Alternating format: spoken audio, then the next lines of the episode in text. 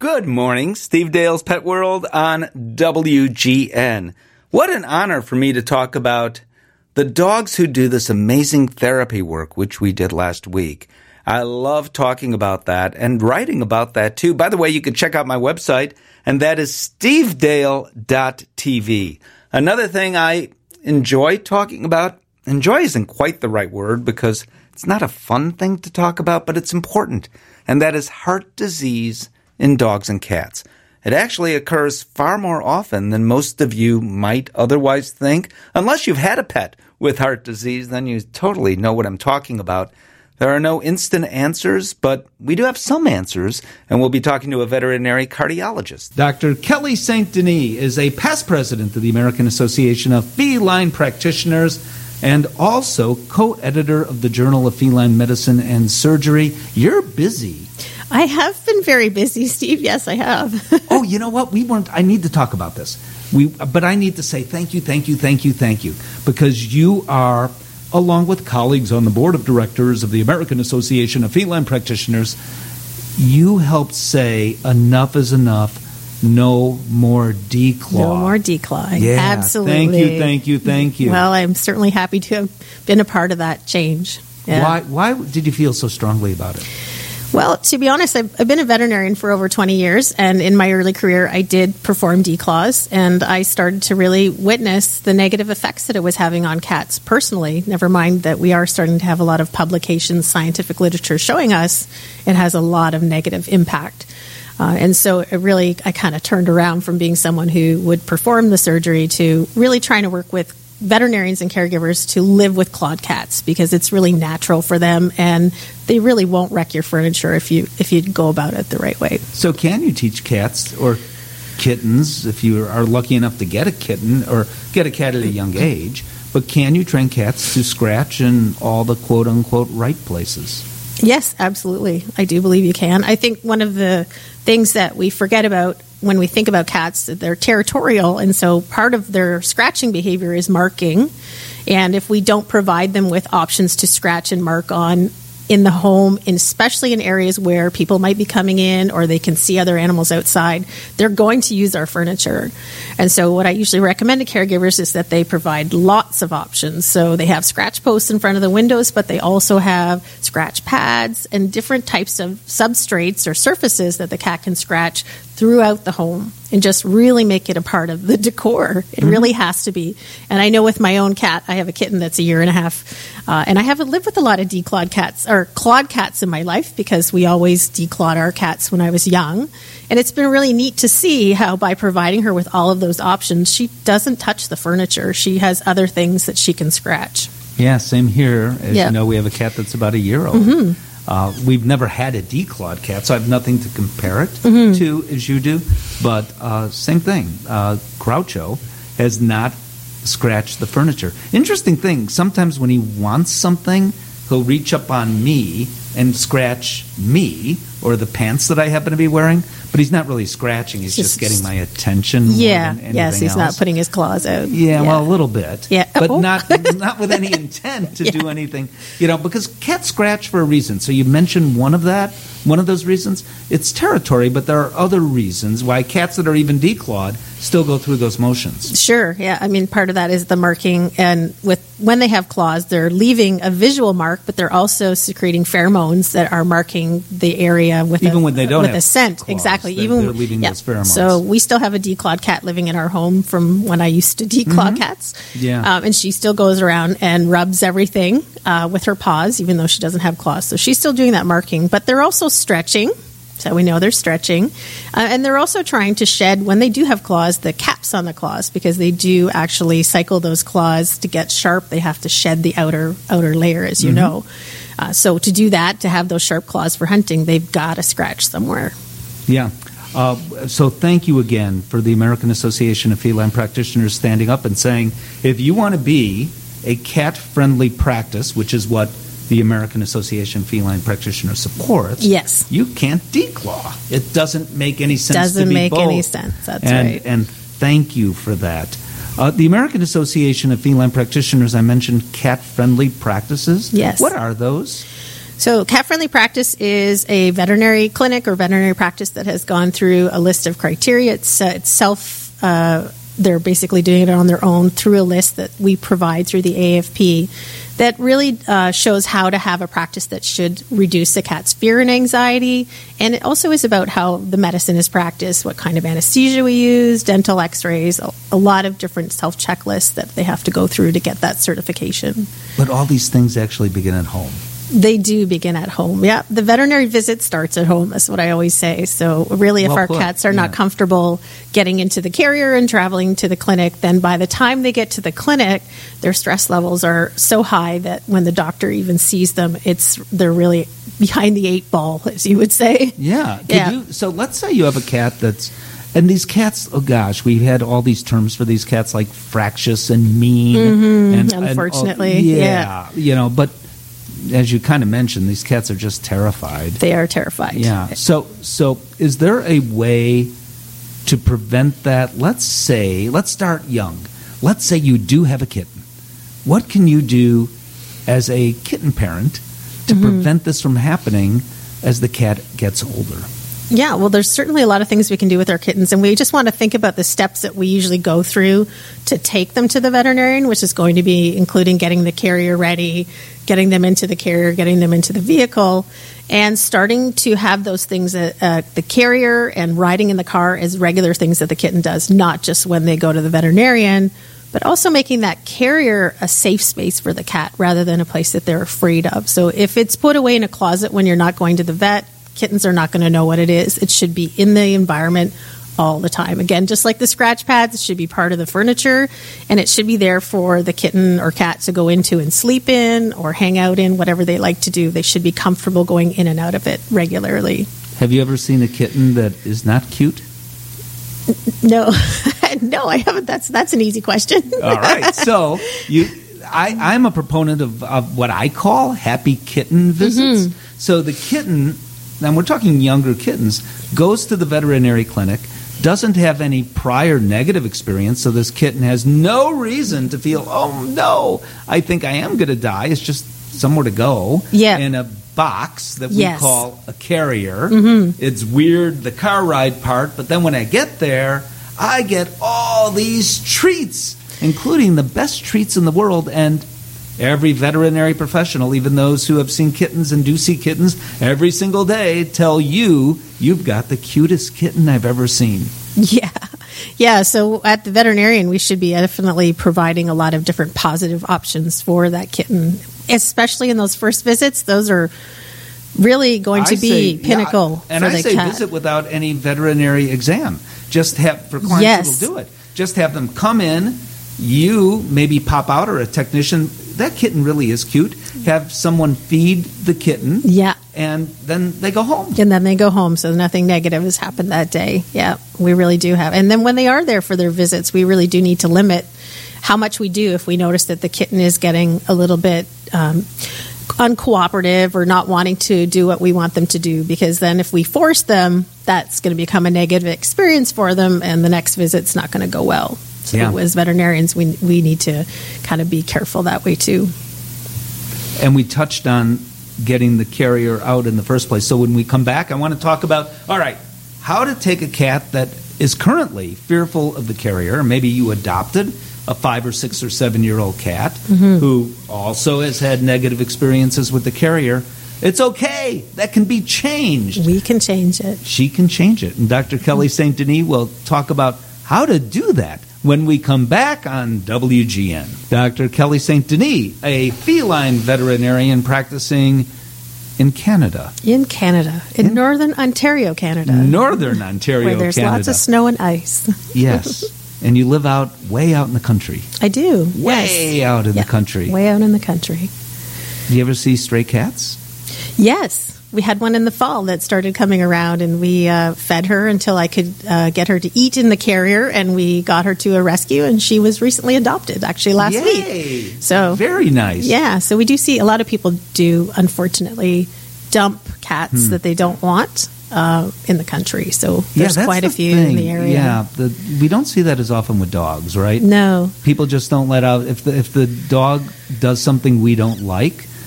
Sadly, the dog goes, but happily, in mm-hmm. a sense, to animal control or an animal shelter. Yeah. With cats, sometimes people just say, "Get out of here." It's extremely sad. It's terrible. It's extremely sad. But you know, I think that's changed a lot because the value of cats, mm-hmm. uh, just in the past X number of years, and you know, past ten years or so, yep. has really changed. They're much more popular pet. Yep. More people like them and more valued. Yep.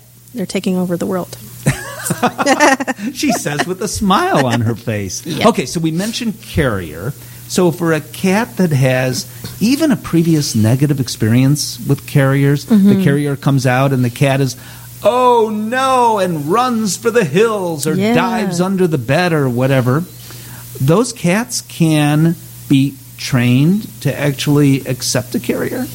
Over time, yes, depending on how negative an, of an experience that they've had and how traumatized they are by the carrier, uh, we can certainly work towards what we call cooperative training or co- cooperative care training to get that cat back into a carrier. Should you begin with an all new carrier that looks different so it's not the same thing for it's, starters? It's probably a very good idea, and it's probably a good idea to get one that opens up, the lid comes off, and it can come apart without a door so that we can at least start having it in the environment, not even really looking much like a carrier, but maybe just a base. Kind of like a box. Yep, just like a box. And we know cats love boxes. Mm-hmm. Yep. And then how do you get the cat to accept it?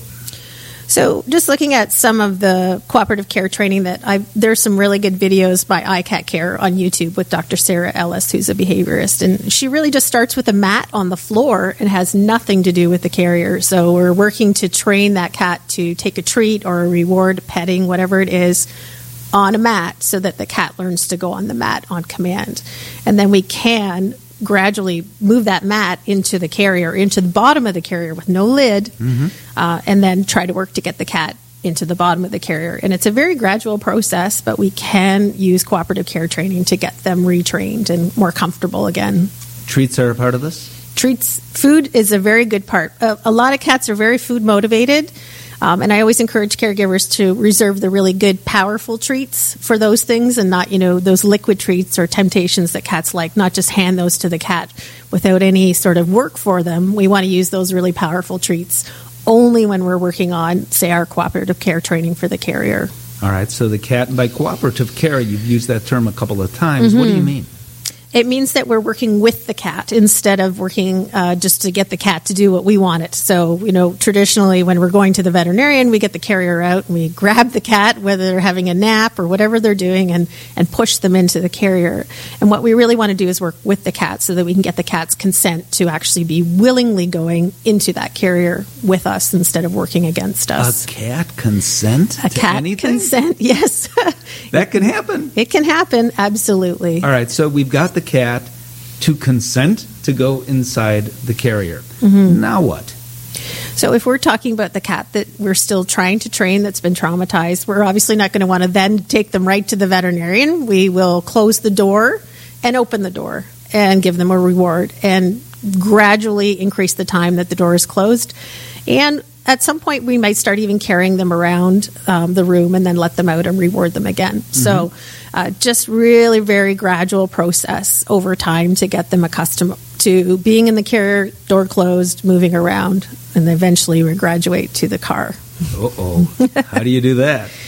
Well, once we've got them comfortable being in the carrier, walking around the house, we can take them to the car. But we want to make sure that car is a comfortable space for the cat. So if it's cold outside or if it's a warm summer day, we want to acclimatize that car before we put the cat in there. So it's got to be a nice ambient temperature and we don't want loud music playing. Cats uh, do better without music at all. Uh, if you're going to choose music and you want to listen to music, low classical music might be okay. Mm-hmm. Um, or we actually do have cat music that we can use that's been generated with certain frequencies um, and that's also got purr sounds and pulses that resemble the pulse rate of kittens when they're nursing. So it's it's very calming for cats.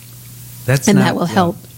The cat music you're talking about isn't Samantha Martin's group, is it? She mm. actually travels all over America in a van, and it's really cool with cats that perform.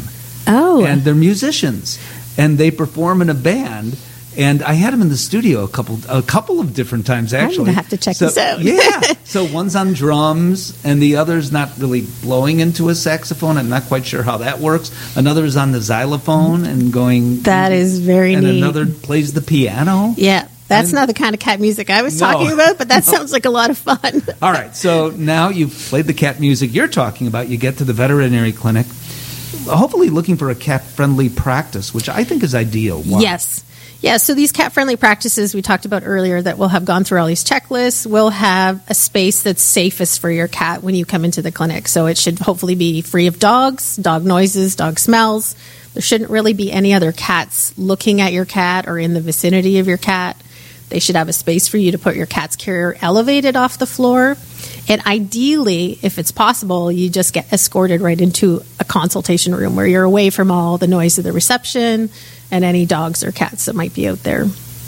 You know, sometimes you can use a little bit of help. That's not a bad thing. Yeah. Such as a pheromone product that uh, may lower that, even mid level or low level anxiety, mm-hmm. or um, a nutraceutical product like Zylkene. which is a hydrolyzed milk pro- milk. Cats like that yeah. milk protein. Yeah. So that is another option, as Grandma said. You know, little cup of warm milk relaxes you. It's Absolutely. Same yeah. kind of idea. Same kind of idea. You know, or if the cat is really upset and these things aren't moving along fast enough for you, a veterinarian can prescribe uh, something that is a bit more significant that can help relax the cat. Absolutely. So we have a lot of studies now to show this the medication called gabapentin that can be given to our cats about two hours before we leave for the veterinarian.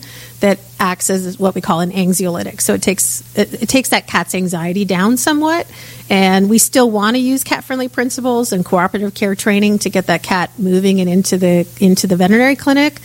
Uh, it certainly doesn't take away from the need for that, but it helps a lot for those cats that are really fearful and anxious. Yeah, it can help to make it happen. You've made it happen for a long time for cats. Mm-hmm. Thank you very much, Dr. Kelly St. Denis, past president, American Association of Feline Practitioners. I know you can learn more at catfriendly.com. Dr. Kelly St. Denis, thank you so much. Thank you so much, Steve. So, according to the American Kennel Club registrations, French Bulldogs are now the number one breed in America. And I wrote about it in my blog. They took over after 23 years. Labradors held, Labrador Retrievers held that number one position. And I wrote that they're wonderful dogs, but be careful where you get your French Bulldog from. And I criticized the American Kennel Club in a blog post because we fight the sales of dogs and cats at pet stores. We don't want to see that and actually want to see it banned as it is in Chicago, as it is in Illinois, because they come from puppy mills. And so many French bulldogs come from pet stores. Really expensive French bulldogs. And Deborah Hamilton, who's an attorney, said, Steve, you're wrong about that. You're wrong about the AKC. You're wrong about how they are sold and you're wrong about the AKC fighting those laws you support. So we'll talk about that. It ought to be interesting next week. Dr. Brian Scansen is a professor of cardiology at Colorado State University, College of Veterinary Medicine. I don't know, do we start with cats? Do we start with dogs? Heart disease occurs in both dogs and cats, Dr. Scansen, but it can look incredibly different in a dog compared to a cat. That's right. And even the specific conditions we see in each are much different. In, in the dog, we tend to see valve problems. In the cat, we tend to see heart and muscle problems. And the explanations for those reasons might be different as well, right? As to whether genetics is a part of it or what part of it it is, and treatment too. That's right. Uh, probably both genetics and uh, various risk factors play a role in both but there's no doubt that we have better understanding of the genetics in some breeds of cat, and we know that some breeds of dog are also clearly predisposed to their issues. Okay, so we'll get to Dobermans later, and we'll get to Cavalier King Charles Spaniels for their issues. I want to talk about cats. Okay. Feline hypertrophic cardiomyopathy. That's a mouthful, isn't it? Uh, incredibly common. Yeah, it's estimated, unfortunately, that about 15% of cats suffer from hypertrophic cardiomyopathy, otherwise known as HCM. Now, think about that 15% of all cats. That's millions of cats. It is l- literally millions in this country and as well as across the globe, unfortunately. And if we're talking about cats, we're also talking about animals that may be indoors and outdoors. And we'll get to what some of the signs of this disease are. But one is sudden death. So that cat who do- doesn't come back, I've said for a long time, it's conceivable that that cat was hit by a car. It's conceivable some nice person took in your lovely cat. It's also conceivable that this dog, cat rather, just died of hypertrophic cardiomyopathy. Unfortunately, that is true, and and we recognize that many cats, unfortunately, the first sign of this disease, in fact, can be a sudden event. Yeah. Uh, and the other signs aren't necessarily good things either.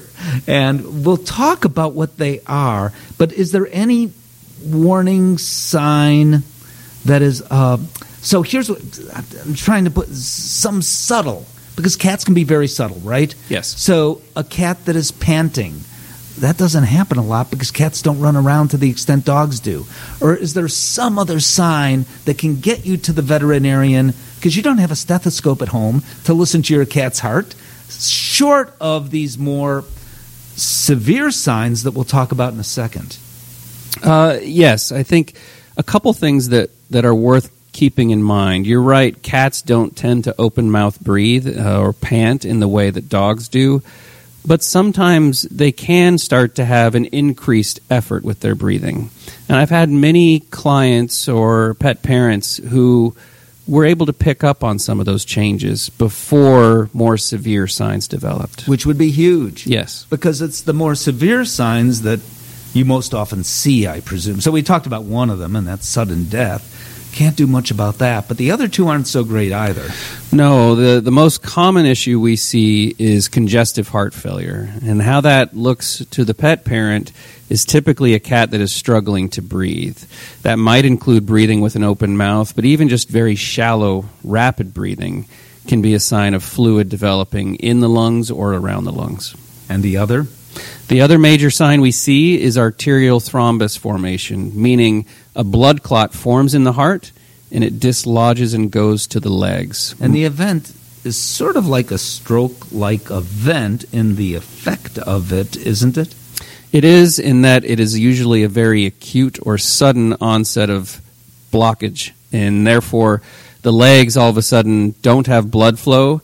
The cat is unfortunately extremely painful as a consequence, and most often what the pet parent sees is the cat is suddenly unable to walk. Now, the good news of sorts is that if you are able to rush the cat to the veterinary clinic, the condition can be reversed, but you're not out of the clear because it's going to happen again and again and again. And at some point, according to a study that I've read, uh, people just, the cat gives up and the cat succumbs, or the people give up financially because they're continu- or their heart just breaking so much because their cat is in so much pain and they finally say you know what? This time around we're just going to euthanize the cat because they're told and they've seen that it's going to happen again and again. That's right. Unfortunately the prognosis is is poor and we see all the scenarios you described play out. Sometimes it's just too much at the first event, and the family doesn't feel comfortable putting the cat through treatment, which I can understand. And sometimes we get them through treatment successfully, but then we're still dealing with what is often fairly advanced heart disease, and then the risk for future complications from that. So it is a difficult disease to manage, no doubt. So, prevention? There's some things we can do to prevent the blood clot formation. Once we know that the cat is at risk, we have blood thinners and medications similar to what are used in people to try and prevent it, but it won't be 100% preventative unfortunately. Yeah, so if the if the cat has this and by the way, so here's what happens, you go to the veterinarian, your veterinarian may hear a murmur or an irregular heartbeat in some way and then you have an ultrasound done. Is that indeed the gold standard test? That remains the gold standard to diagnose this because really with HCM we're talking about abnormal thickening of the muscle of the heart. So we need to be able to see that muscle and that requires some type of imaging. The best test right now is cardiac ultrasound or an echocardiogram. All right, so that's done. And uh, then what? Even if the cat has no signs at that point in time, and no one told the cat, you know what? You've got HCM. The cat doesn't know it. The quality of life at that point in time is just fine for yes. the cat. There, there are absolutely no signs. Cat's feeling great. Yep. Uh, are there things that you should do proactively at that point in time? It depends a bit on what else we're seeing in the heart. Sometimes there can be abnormal blood flow that may benefit from an additional medication, a beta blocker, just like people take. Um, and certainly the blood thinning medications are necessary in some of those cases to prevent the risk of the clot formation. But for, for most cats, it's exactly as you said. They don't know about it, and that's a good thing. And so, what we need to do is just monitor and keep an eye on things with your veterinarian to try and prevent those catastrophic consequences. So, we talked about all the bad things. There are cats diagnosed with uh, feline hypertrophic cardiomyopathy or HCM that do live out a perfectly normal life. And ultimately, at the age of 22, a kidney disease gets them or something absolutely unrelated. I agree, and I, I think that should be seen as as the positive in all of this. I agree with you. Uh, it's estimated that of cats with HCM, about 25% will have one of these catastrophic side effects. And that's terrible, but on the flip side, many of these cats can live a normal life even with this disease.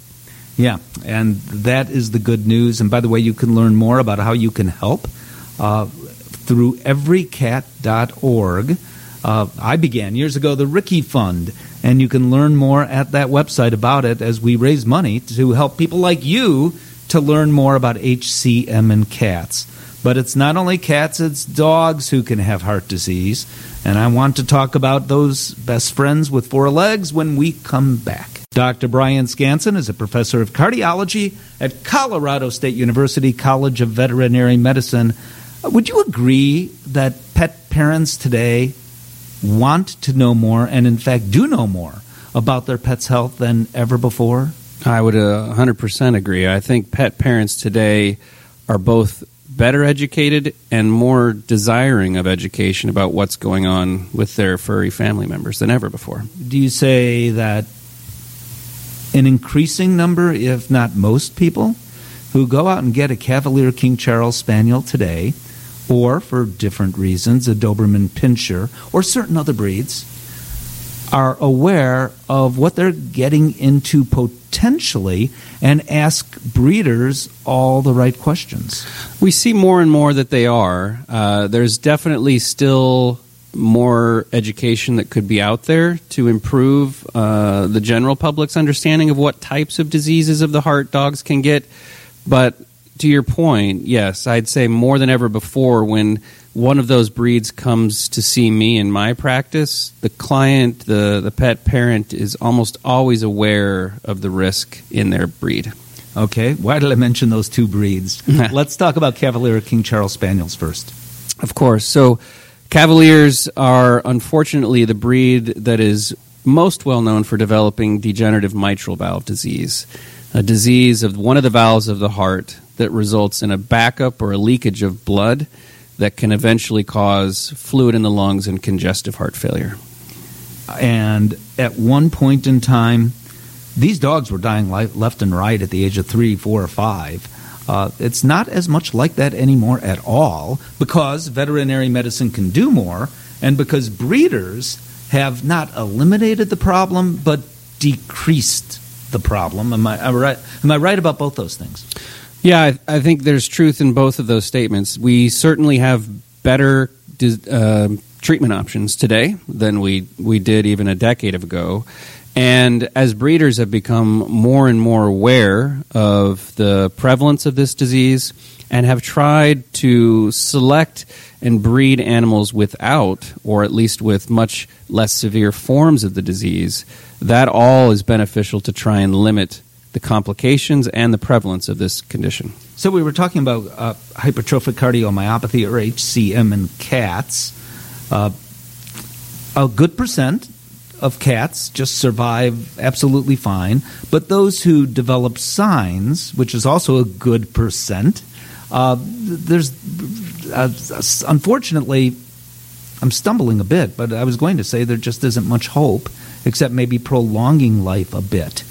Is it the same with mitral valve disease in dogs? It's it's similar in that both forms of heart disease are difficult to cure in the way we think about that word. However, we can control the signs of heart disease in both. I would say we are more equipped to do so in the dog than we are in the cat. Um, we have a few more options at our disposal. We have a bit more scientific evidence for what we do in the dog. And thankfully, the dog um, is a species that tends to be a little bit easier to treat or medicate than the cat. Interesting you put it that way. Is part of the problem? So I had a cat with uh, HCM named Ricky, and I mentioned Ricky just a bit earlier. And if I had forgotten to give Ricky his medication, anytime I was near that counter where we kept it, he would jump on my shoulder, scream in my ear, yeah. give it to me. Yeah. An exceptional cat, I, I understand. But is getting the pill into the cat such a problem that some people say, you know, I just can't do it? Yeah, unfortunately, it is much more challenging to medicate cats than dogs. You're right. I had two cats that needed medications myself. One, it was very easy to hide in a little treat. She never had a problem. The other would go running under the couch if I even got close to the bottle. Dogs, uh, for whatever reason, are a bit easier to medicate, or it seems it's easier for us to hide things when we give it to them. Okay. Uh, the other breed that I mentioned was Doberman Pinschers. Why? Dobermans unfortunately commonly develop a disease called dilated cardiomyopathy, a disease of the heart muscle where the heart enlarges and the pumping ability is severely compromised. And what about, again, first off, the signs for those dogs that have this? It'll be very similar to what we talked about with mitral valve disease, often signs of coughing, congestion, difficult breathing. A couple things that are a bit unique to the Doberman or the patient with dilated cardiomyopathy is fainting spells, collapse events, and unfortunately, much like the cats we talked about, they are also at risk for sudden death. Mm-hmm. Uh, and treatment? Treatment will consist of both controlling signs of congestion, so decreasing fluid buildup if present, helping to limit the abnormal heart rhythms that increase the risk for sudden death, and then medications that help to improve the heart's ability to pump effectively. For people with heart disease, uh, it's all about diet as well. What about dogs, or for that matter, cats? We do understand that diet certainly plays a role in heart disease. There are some differences, though, between the species. In the humans, our diet is more a function of what we do to our bodies that results in heart disease, whereas in dogs and cats, they are developing these, as we said earlier, for more genetic or predispositions. And their diet really is to try and limit the consequences of those heart disease on the body itself. Mm-hmm. Uh, such as the lower salt diets, that kind of thing. Right. So when fluid is building up in a patient, the more salt in that diet, the more difficult it will be for the body to get rid of the excess fluid. What about the role of obesity? We think obesity certainly impacts the quality of life of our dogs and it limits their um, ability to ambulate, get around, feel normal. But we don't see heart disease as a direct result of obesity in dogs or cats. Can it make it more problematic to deal with, though, once they have it? For sure, uh, for sure. If the animal has uh, poor heart function, then obesity is only going to compound or make that more challenging. Mm-hmm. Is there a place that people can go uh, for more information about either heart disease in dogs or cats? Absolutely. I think the most important place you can go is your local veterinarian. So, your veterinarian is the best person equipped to both screen for heart disease in your pet and also to answer any questions you might have about the risk. Excellent. Dr. Brian Scansen, uh, Colorado State University College of Veterinary Medicine. I wish we had better news. There's some optimism, uh, but the more we learn and the more we talk about it, and the more I think pet parents are aware, the better off we are. I agree completely. In the 20 years I've been doing this, we have made advances. And so optimism is, I think, what gets us forward. And I look forward to new and better treatments in the future. Okay, all new treatments next time we talk. Thanks. Thank you. Oh, even Karen Conti would not believe this. A dispute between Jack Daniels and the makers of a squeaky dog toy called Bad Spaniels has made it all the way up to the Supreme Court. Unbelievable.